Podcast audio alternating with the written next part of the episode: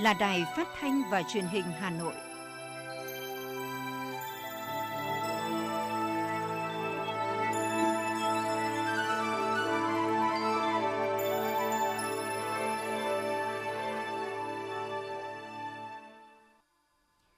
Thưa quý vị và các bạn, bây giờ là chương trình thời sự của Đài Phát thanh và Truyền hình Hà Nội, phát trực tiếp trên sóng phát thanh tần số FM 90 MHz. Hôm nay thứ Bảy, ngày 4 tháng 12 năm 2021, chương trình có những nội dung chính sau đây. Chủ tịch Quốc hội Vương Đình Huệ chủ trì cuộc họp với Thường trực Ủy ban xã hội của Quốc hội cho ý kiến về việc cho phép thực hiện một số cơ chế chính sách đặc biệt, đặc cách, đặc thù trong phòng chống dịch COVID-19. Kỳ họp thứ 3 Hội đồng Nhân dân thành phố Hà Nội diễn ra từ ngày 7 đến ngày 11 tháng 12 sẽ xem xét thông qua 43 nội dung. Việt Nam sẽ giải trình tự gen từ các F0 nhập cảnh để xác định biến thể mới Omicron. Các trường ở Hà Nội lên phương án đón học sinh trở lại trường từ ngày 6 tháng 12.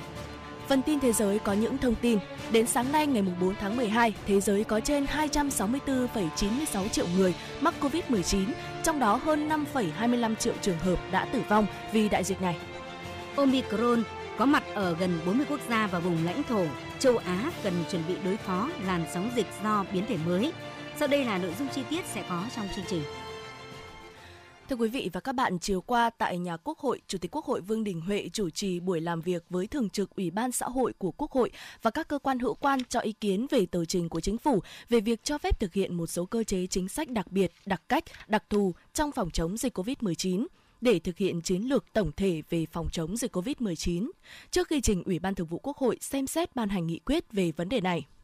Phát biểu tại buổi làm việc, Chủ tịch Quốc hội Vương Đình Huệ cho biết, sau khi nghị quyết số 30/2021 QH15 của Quốc hội được ban hành, đã có một số nghị quyết của Ủy ban Thường vụ Quốc hội có một số quy định khác với luật hiện hành, giải quyết một số vấn đề liên quan đến nguồn lực cho phòng chống dịch COVID-19. Lần này, chính phủ tiếp tục có tờ trình về việc cho phép thực hiện một số cơ chế chính sách đặc biệt, đặc cách, đặc thù trong phòng chống dịch COVID-19 để thực hiện chiến lược tổng thể về phòng chống dịch COVID-19. Trong đó có một số quy định khác với quy định có trong các luật hiện hành. Theo quy định của Nghị quyết số 30/2021 QH15, Quốc hội ủy quyền cho Ủy ban Thường vụ Quốc hội xem xét quyết định trong trường hợp này. Với tinh thần chuẩn bị từ sớm, từ xa, chuẩn bị kỹ lưỡng, thống nhất cao, Ủy ban xã hội của Quốc hội là cơ quan được giao nhiệm vụ chủ trì thẩm tra đã có buổi làm việc với Bộ Y tế, các cơ quan của chính phủ, Hôm nay, Chủ tịch Quốc hội và các phó Chủ tịch Quốc hội có buổi làm việc với Ủy ban xã hội và các cơ quan hữu quan cho ý kiến ban đầu về nội dung này để cơ quan chủ trì soạn thảo, cơ quan thẩm tra có thêm cơ sở tiếp tục hoàn thiện hồ sơ để trình Ủy ban Thường vụ Quốc hội xem xét quyết định tại phiên họp thứ 6 vào tháng 12 năm 2021. Kỳ họp thứ 3 Hội đồng Nhân dân thành phố khóa 16 nhiệm kỳ 2021-2026 sẽ diễn ra từ ngày 7 đến ngày 11 tháng 12 năm 2021 tại trụ sở Hội đồng Nhân dân Ủy ban Nhân dân thành phố. Kỳ họp sẽ xem xét thông qua 43 nội dung gồm 21 báo cáo, 17 báo cáo thường lệ, 4 báo cáo chuyên đề, 22 tờ trình, dự thảo nghị quyết, 7 nghị quyết thường lệ và 15 nghị quyết chuyên đề. Các báo cáo thường lệ gồm tình hình thực hiện nhiệm vụ phát triển kinh tế xã hội đảm bảo an ninh quốc phòng năm 2021 và kế hoạch phát triển kinh tế xã hội an ninh quốc phòng năm 2022 của thành phố Hà Nội, đánh giá tình hình thực hiện ngân sách của thành phố Hà Nội năm 2021 dự toán ngân sách địa phương và phân bổ ngân sách cấp thành phố Hà Nội năm 2022, tổng quyết toán ngân sách nhà nước năm 2020 của thành phố Hà Nội – hoạt động của Hội đồng Nhân dân thành phố năm 2021, nhiệm vụ trọng tâm năm 2022, cùng với đó là bốn báo cáo chuyên Hội đồng Nhân dân thành phố cũng xem xét thông qua 7 nghị quyết thường lệ, các nghị quyết chuyên đề. Kỳ họp cũng dành một ngày để Hội đồng Nhân dân thành phố thực hiện hoạt động chất vấn và trả lời chất vấn về tình hình thực hiện nhiệm vụ kinh tế xã hội an ninh quốc phòng và những vấn đề dân sinh bức xúc mà đại biểu Hội đồng Nhân dân thành phố và đông đảo cử tri, dư luận và nhân dân thủ đô quan tâm. Đà tăng của giá xăng dầu cùng một số mặt hàng thiết yếu dịp cuối năm có thể trở thành tác nhân đẩy lạm phát lên cao, đòi hỏi phải có các giải pháp khống chế. Trước ý kiến trên, ngày hôm qua, Bộ Tài chính cho biết diễn biến tăng giá nguyên liệu trên thế giới đã có những tác động trực tiếp và gián tiếp đến mặt bằng giá trong nước, nhất là đối với những mặt hàng có mức giá được tham chiếu từ giá thế giới hoặc chịu tác động từ giá nhập khẩu. Tuy nhiên, trong bối cảnh lạm phát 10 tháng qua được kiểm soát ở mức thấp, việc giá nguyên vật liệu tăng cao chưa tạo áp lực lớn lên việc thực hiện mục tiêu kiểm soát lạm phát trong năm 2021.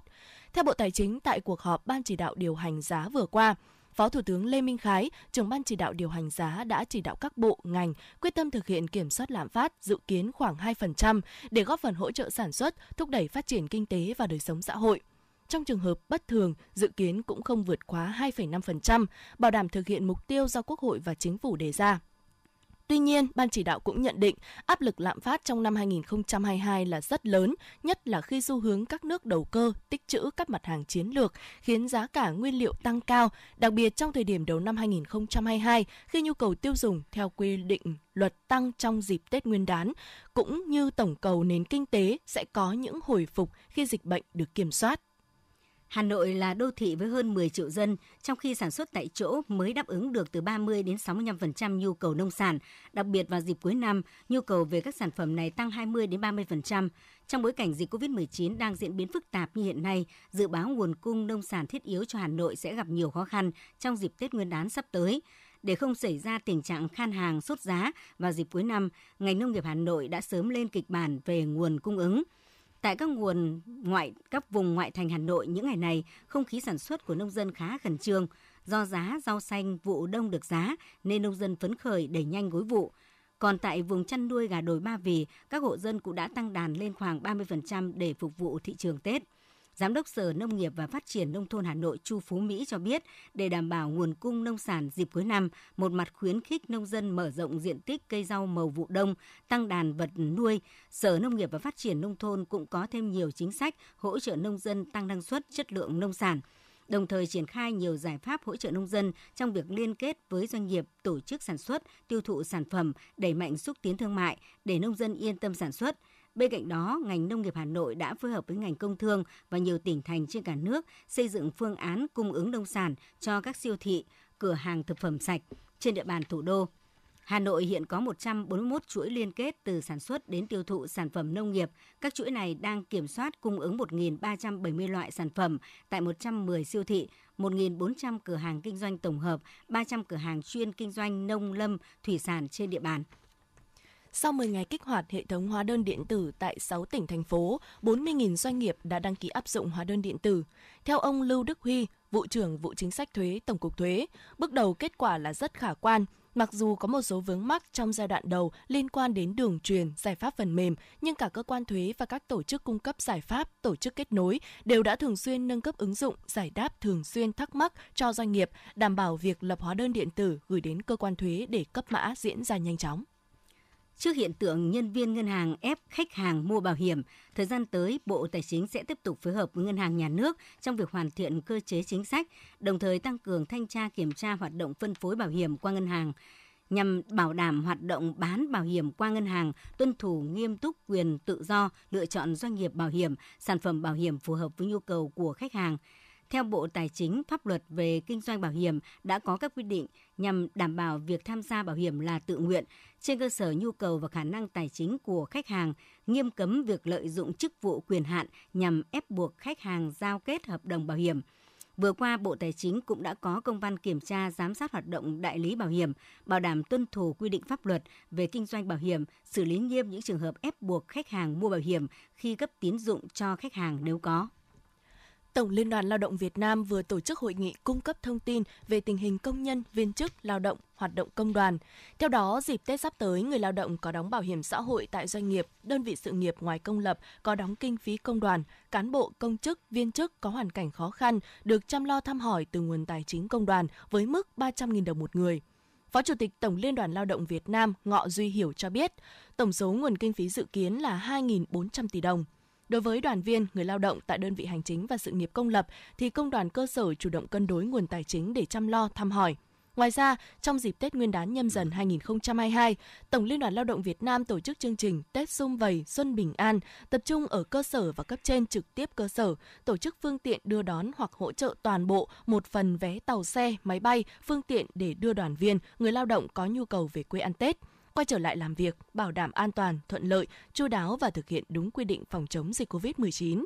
Theo ông Ngọ Duy Hiểu, năm nay có một khó khăn là thưởng Tết có thể bị giảm, lương tối thiểu không tăng, do vậy khó khăn đối với người lao động tăng thêm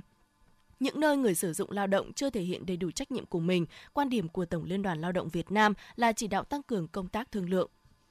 Thưa quý vị và các bạn, để chào đón Xuân Nhâm Dần năm 2022, vừa qua Bộ Thông tin và Truyền thông, Tổng công ty Bưu điện Việt Nam đã phát hành bộ tem bưu chính Tết Nhâm Dần gồm hai mẫu tem và một block.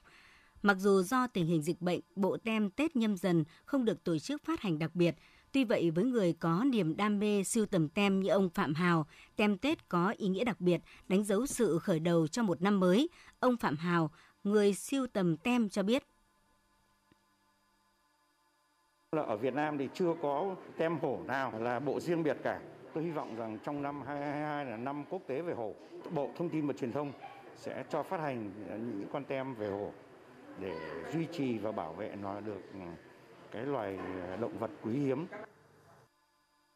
Đối với nhiều nước châu Á, hổ là biểu tượng của sức mạnh quyền uy. Đứng thứ ba trong 12 con giáp, hổ là con vật linh thiêng đã xuất hiện từ lâu đời và gắn bó với lịch sử văn hóa của người dân Việt Nam. Đây cũng chính là cảm hứng cho ý tưởng thiết kế bộ tem Tết này, họa sĩ Nguyễn Quang Vinh cho biết thêm.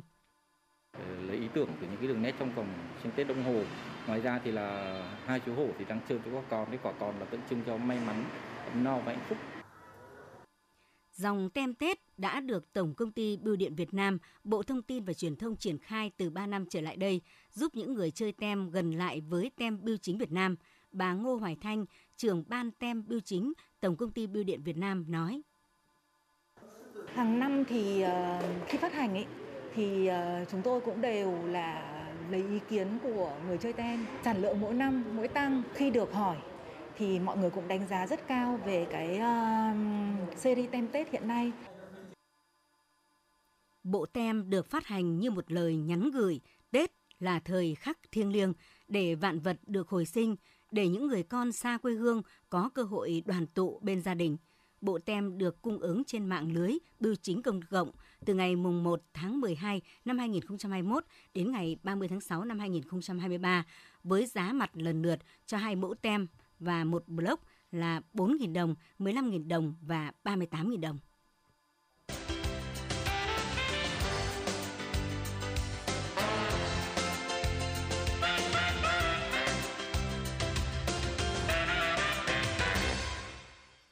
Xin chuyển sang những thông tin quan trọng khác. Thưa quý vị và các bạn, để chủ động ứng phó và đặc biệt là ngăn chặn nguy cơ xâm nhập của biến chủng mới Omicron, việc phát hiện sớm các trường hợp F0 nhiễm biến chủng này được cho là việc làm thiết yếu đầu tiên, đóng vai trò vô cùng quan trọng. Tiến sĩ Hoàng Vũ Mai Phương, trưởng khoa virus, Viện Vệ sinh Dịch tễ Trung ương cho biết, tất cả những ca nhập cảnh từ những khu vực được Tổ chức Y tế Thế giới WHO khuyến cáo đã lưu hành biến thể mới thì sẽ đều được quan tâm và làm xét nghiệm sớm nhất có thể. Đối với những mẫu thu thập từ bệnh nhân nhập cảnh dương tính với SARS-CoV-2 sẽ giải trình tự gen để xác định xem những trường hợp như thế có nhiễm chủng mới hay là không. Những mẫu mà được giải trình tự gen cần phải được lựa chọn theo tiêu chuẩn phù hợp, thời gian thực hiện trong vòng từ 3 đến 5 ngày. Biến chủng mới Omicron được dự báo là có khả năng lây nhiễm nhanh hơn biến chủng Delta nhiều lần. Chính vì vậy, theo các chuyên gia, để chủ động ứng phó với biến thể này, việc nâng cao ý thức phòng chống dịch từ mỗi cá nhân là vô cùng quan trọng. Hiện Bộ Y tế đã đề xuất chính phủ xem xét chỉ đạo tạm dừng tổ chức các chuyến bay quốc tế đến và đi từ các quốc gia có ghi nhận các ca nhiễm biến chủng mới và tạm dừng cấp phép nhập cảnh với hành khách đến và đi về từ các quốc gia này. Đồng thời, việc phân tích biến thể mới cũng được tăng cường nhằm sớm phát hiện và có căn cứ để đưa ra báo cáo đề xuất các biện pháp phòng chống phù hợp với diễn biến tình hình dịch COVID-19.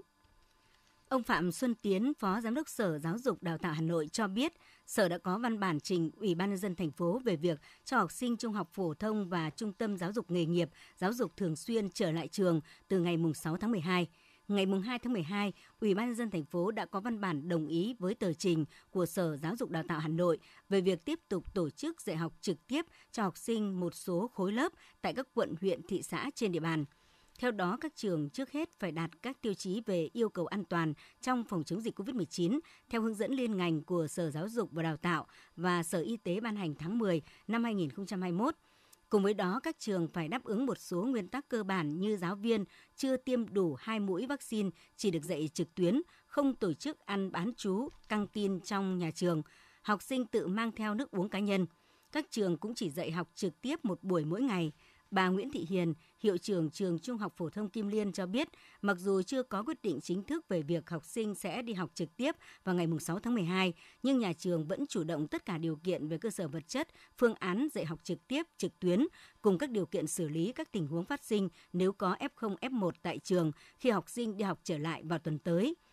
Cho biết về kế hoạch của trường Trung học phổ thông Yên Hòa, quận Cầu Giấy, Bà Nguyễn Thị Nhiếp, hiệu trưởng trường này cho biết, trong khi chờ đợi quyết định và hướng dẫn cụ thể của Ủy ban nhân dân thành phố và Sở Giáo dục và Đào tạo, nhà trường đã xây dựng dự phòng tất cả các phương án, trong đó có kế hoạch dạy học chi tiết cho việc toàn bộ học sinh của cả lớp 10, 11 và lớp 12 được trở lại trường. Đặc biệt nhà trường có kế hoạch ưu tiên một số lớp đầu cấp và cuối cấp đến trường học trực tiếp.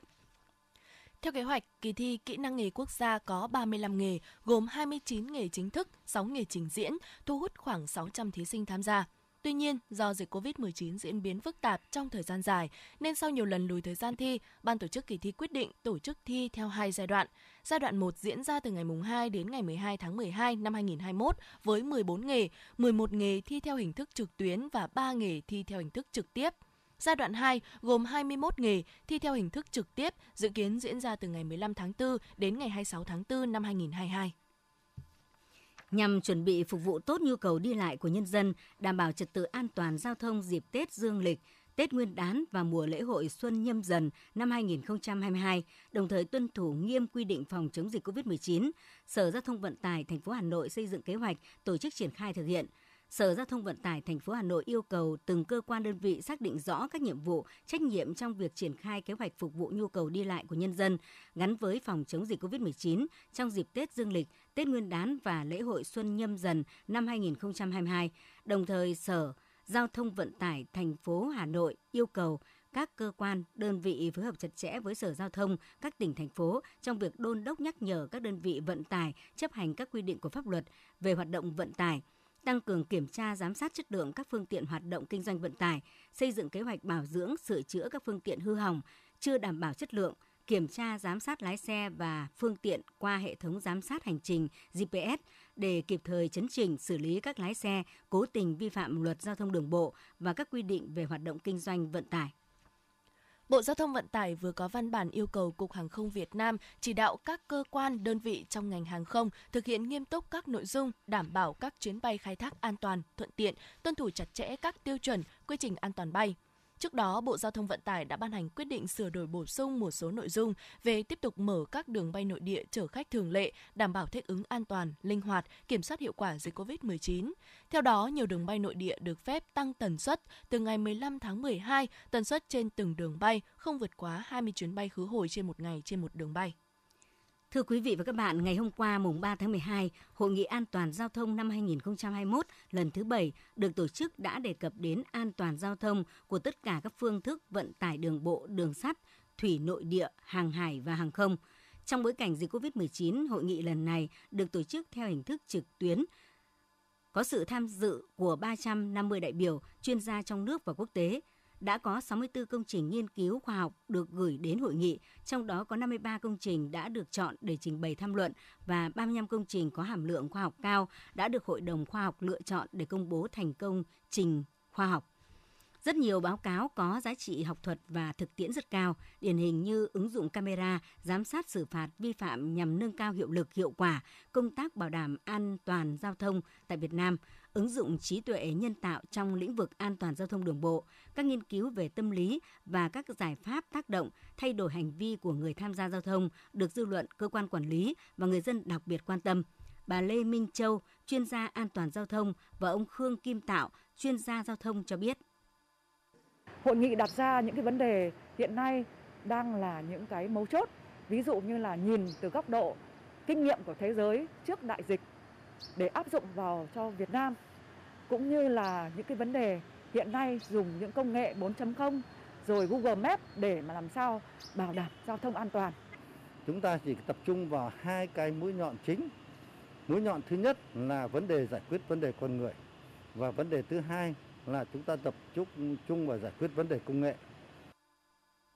Tại hội nghị, các cơ quan quản lý khẳng định sẽ tăng cường phối hợp chia sẻ thông tin hỗ trợ các cơ sở nghiên cứu, thực hiện các nghiên cứu về an toàn giao thông cũng như công tác đào tạo giảng dạy an toàn giao thông, đồng thời tiếp thu ý kiến của các nhà khoa học, chọn lọc những quan điểm, giải pháp hợp lý đưa vào chương trình hành động của tổ chức, qua đó truyền tải những tri thức mới nhất của thế giới vào đời sống thực tế, góp phần kéo giảm sâu tai nạn giao thông tại Việt Nam. Ông Khuất Việt Hùng, Phó Chủ tịch chuyên trách Ủy ban An toàn Giao thông Quốc gia cho biết thêm.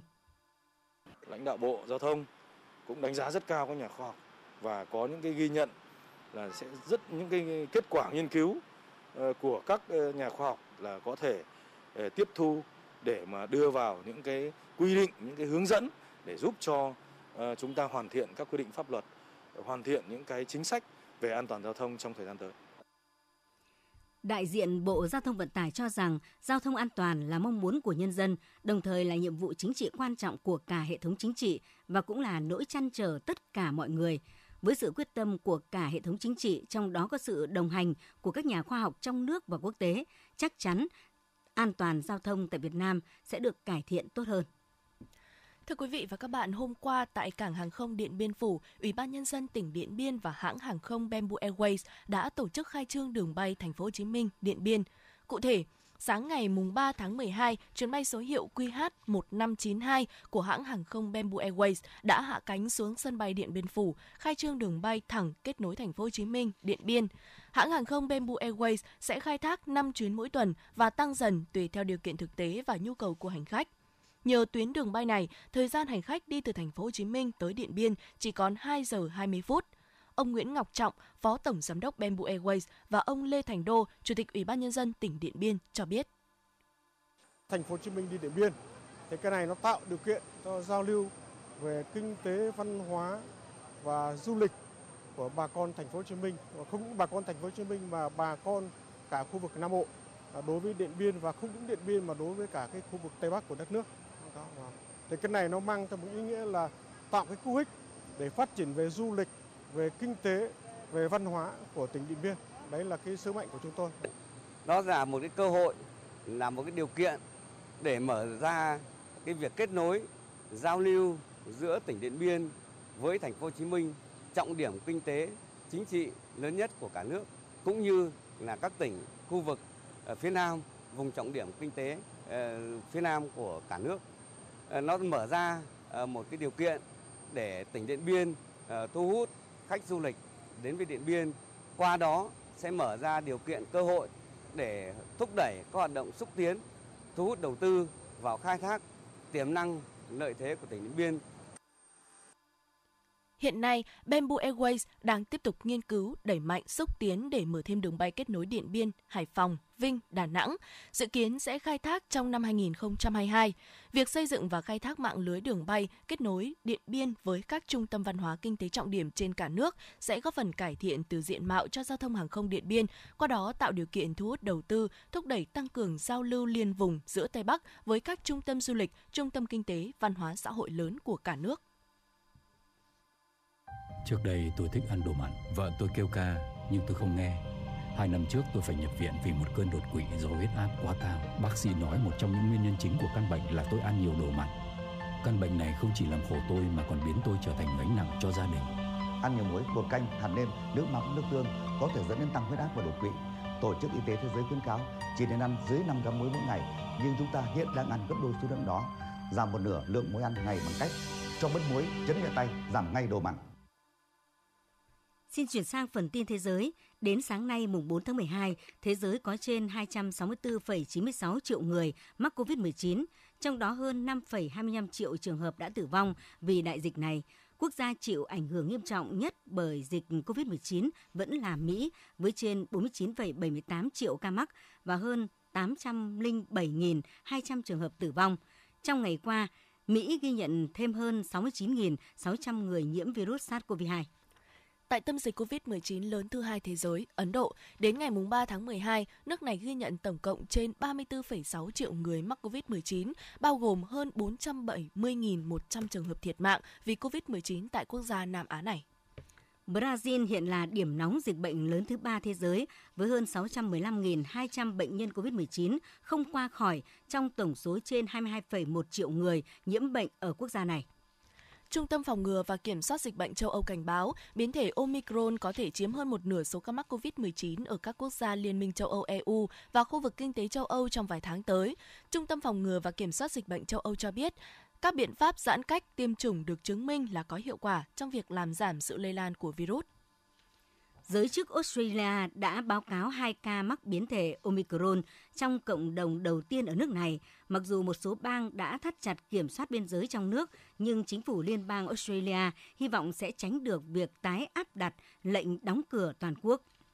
Na Uy đang có nguy cơ trở thành ổ dịch biến thể Omicron lớn nhất khu vực châu Âu khi đã ghi nhận 5 trường hợp nhiễm biến thể này trong một ổ dịch COVID-19 gồm khoảng 50 người. Hiện cơ quan chức năng Na Uy vẫn đang tiến hành thêm các xét nghiệm để xác định liệu có thêm các ca nhiễm Omicron trong ổ dịch này hay không. Trong trường hợp các ca mắc COVID-19 trong ổ dịch này được xác nhận nhiễm biến thể Omicron, đây sẽ là ổ dịch Omicron lớn nhất tại châu Âu. Chính phủ Anh đã công bố kế hoạch chi thêm 700 triệu bảng khoảng 945 triệu đô la Mỹ cho hệ thống dịch vụ y tế quốc gia nhằm nâng cao chất lượng dịch vụ cũng như giải quyết danh sách bệnh nhân chờ đợi trong mùa đông năm nay. Số tiền này sẽ được chi cho việc nâng cấp các cơ sở của dịch vụ y tế quốc gia, các công nghệ mới và lĩnh vực hỗ trợ. Khoản ngân sách này cũng sẽ được phân chia cho các vùng của nước Anh, giúp nhiều người được điều trị hơn thông qua việc nâng cấp các khu khám bệnh, phòng phẫu thuật và các thiết bị chuẩn đoán. Trong năm nay, chính phủ Anh đã đầu tư bổ sung 34 bảng tỷ bảng cho dịch vụ y tế và chăm sóc xã hội. Tại Nam Phi, Bộ trưởng Y tế nước này cảnh báo nước này đang bước vào làn sóng dịch COVID-19 thứ tư bùng phát do biến thể Omicron. Tuy nhiên, ông Faala khẳng định hệ thống y tế và bệnh viện hiện vẫn hoạt động bình thường. Các nước châu Á Thái Bình Dương cần củng cố năng lực của hệ thống y tế và tiêm phòng đầy đủ cho người dân để chuẩn bị ứng phó với đợt dịch mới do biến thể Omicron gây ra. Đây là khuyến nghị của Tổ chức Y tế Thế giới đưa ra vào ngày hôm qua. Chính phủ Thái Lan sẽ không áp đặt lệnh phong tỏa quốc gia bất chấp những lo ngại trên thế giới về biến thể Omicron. Tuy nhiên, việc đóng cửa các địa điểm giải trí có thể sẽ được kéo dài. Cho đến nay, Thái Lan chưa ghi nhận ca mắc biến thể này. Tổ chức Y tế Sri Lanka cho biết đã xác định bệnh nhân đầu tiên nhiễm biến thể Omicron của virus SARS-CoV-2 tại nước này, Bộ Y tế Sri Lanka nêu rõ ca nhiễm biến thể mới Omicron là công dân Sri Lanka gần đây trở về từ Nam Phi. Cùng ngày, Sri Lanka ghi nhận ca mắc mới COVID-19 và người tử vong. Như vậy đến nay, quốc gia Nam Á này đã ghi nhận tổng cộng 565.471 ca mắc COVID-19.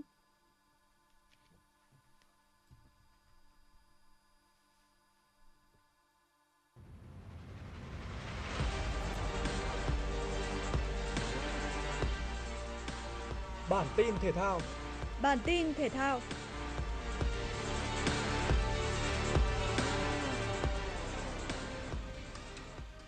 Chiều hôm qua, đội tuyển Việt Nam tiếp tục có buổi tập trên sân Hagen để chuẩn bị cho trận gia quân tại AFF Suzuki Cup 2020. Tại buổi tập này, huấn luyện viên Park Hang-seo đã bắt đầu dành trọng tâm vào công tác lựa chọn nhân sự cho trận khai màn gặp đội tuyển Lào vào ngày 6 tháng 12 tới. Sau phần khởi động, nhà cầm quân người Hàn Quốc chia đôi đội hình, tổ chức đá đối kháng trong hai hiệp mỗi hiệp 20 phút. Ông gần như chỉ đứng ngoài quan sát các cầu thủ thi đấu trên sân và hiếm khi dừng trận đấu để sửa lỗi. Đội tuyển Việt Nam có 4 trận đấu tại vòng bảng nên việc lựa chọn đội hình phù hợp cho từng trận đấu cũng là điều rất quan trọng. Qua đó, có thể đảm bảo lực lượng cho đội tuyển trong cuộc đua đường dài tại đấu trường khu vực. Đến thời điểm này, đội tuyển Việt Nam không có trường hợp chấn thương nào đáng tiếc xảy ra. Sáng mai, huấn luyện viên Park Hang-seo sẽ tham dự họp báo trước vòng bảng. Theo quy định phòng chống COVID-19 của Singapore, cuộc họp báo sẽ tổ chức theo hình thức trực tuyến. Sau khi kết thúc giai đoạn điều trị hồi phục chấn thương theo thông báo của câu lạc bộ Hà Nội, cầu thủ Đỗ Hùng Dũng đã được huấn luyện viên trưởng Park Hang-seo triệu tập bổ sung vào lực lượng đội tuyển Việt Nam tham dự AFF Suzuki Cup 2020. Tiền vệ này đã hội quân cùng đồng đội tại Vũng Tàu vào ngày 27 tháng 11. Đồng thời, Liên đoàn bóng đá Việt Nam cũng tiến hành đăng ký Đỗ Hùng Dũng vào danh sách chính thức của đội tuyển Việt Nam. Tuy nhiên, thời gian làm thư mời cho các cầu thủ thi đấu là tới hết ngày 24 tháng 11 trong khi trường hợp của Đỗ Hồng Dũng tới ngày 29 tháng 11 mới bổ sung hồ sơ. Mặc dù Liên đoàn bóng đá Việt Nam và Đại sứ quán Việt Nam tại Singapore đã làm các thủ tục cần thiết để Hùng Dũng có thể tham dự AFF Suzuki Cup, nhưng các cơ quan chức năng của nước sở tại lại không đồng ý cấp thư mời cho tiền vệ này. Như vậy, Đỗ Hùng Dũng sẽ lỡ hẹn với AFF Suzuki Cup 2020. Với sự vắng mặt của Hùng Dũng, quân số đội tuyển Việt Nam thi đấu sẽ là 29 cầu thủ. Tối nay, trận cầu sớm nhất vòng 15 ngoại hạng Anh giữa West Ham và Chelsea sẽ diễn ra. Với việc phải làm khách trên sân vận động London, The Blue chắc chắn sẽ không dễ dàng để lấy được 3 điểm. Chelsea ở mùa giải năm nay đang thể hiện một phong độ cực kỳ ổn định. Sau 14 vòng đấu, đội bóng của Thomas Tuchel mới chỉ để thua duy nhất một trận và đang dẫn đầu bảng xếp hạng với 33 điểm trong tay. Gần đây nhất, The Blue giành chiến thắng 2-1 trước Watford. Phía bên kia chiến tuyến, West Ham đang có phong độ bất ổn sau chuỗi trận thăng hoa. Trong 3 trận gần nhất, West Ham chỉ có được đúng một điểm. Việc phải đối đầu với Chelsea vào lúc này là điều không hề dễ dàng đối với West Ham.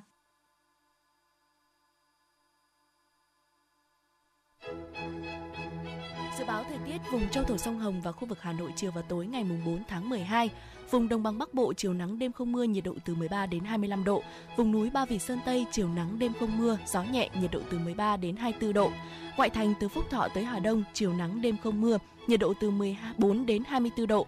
Phía Nam từ Thanh Oai, Thường Tín đến Ứng Hòa, chiều nắng đêm không mưa, nhiệt độ từ 15 đến 24 độ. Mê Linh Đông Anh Sóc Sơn, chiều nắng đêm không mưa, gió nhẹ, nhiệt độ từ 14 đến 23 độ. Trung tâm thành phố Hà Nội, chiều nắng đêm không mưa, nhiệt độ từ 14 đến 24 độ. Quý vị và các bạn vừa nghe chương trình thời sự của Đài Phát thanh và Truyền hình Hà Nội, chịu trách nhiệm sản xuất Phó Tổng giám đốc Nguyễn Tiến Dũng. Chương trình do biên tập viên Xuân Luyến, đạo diễn Nguyễn Hằng, các phát thanh viên Thùy Linh, Thanh Hiền và kỹ thuật viên Bảo Tuấn thực hiện. Thân ái chào tạm biệt.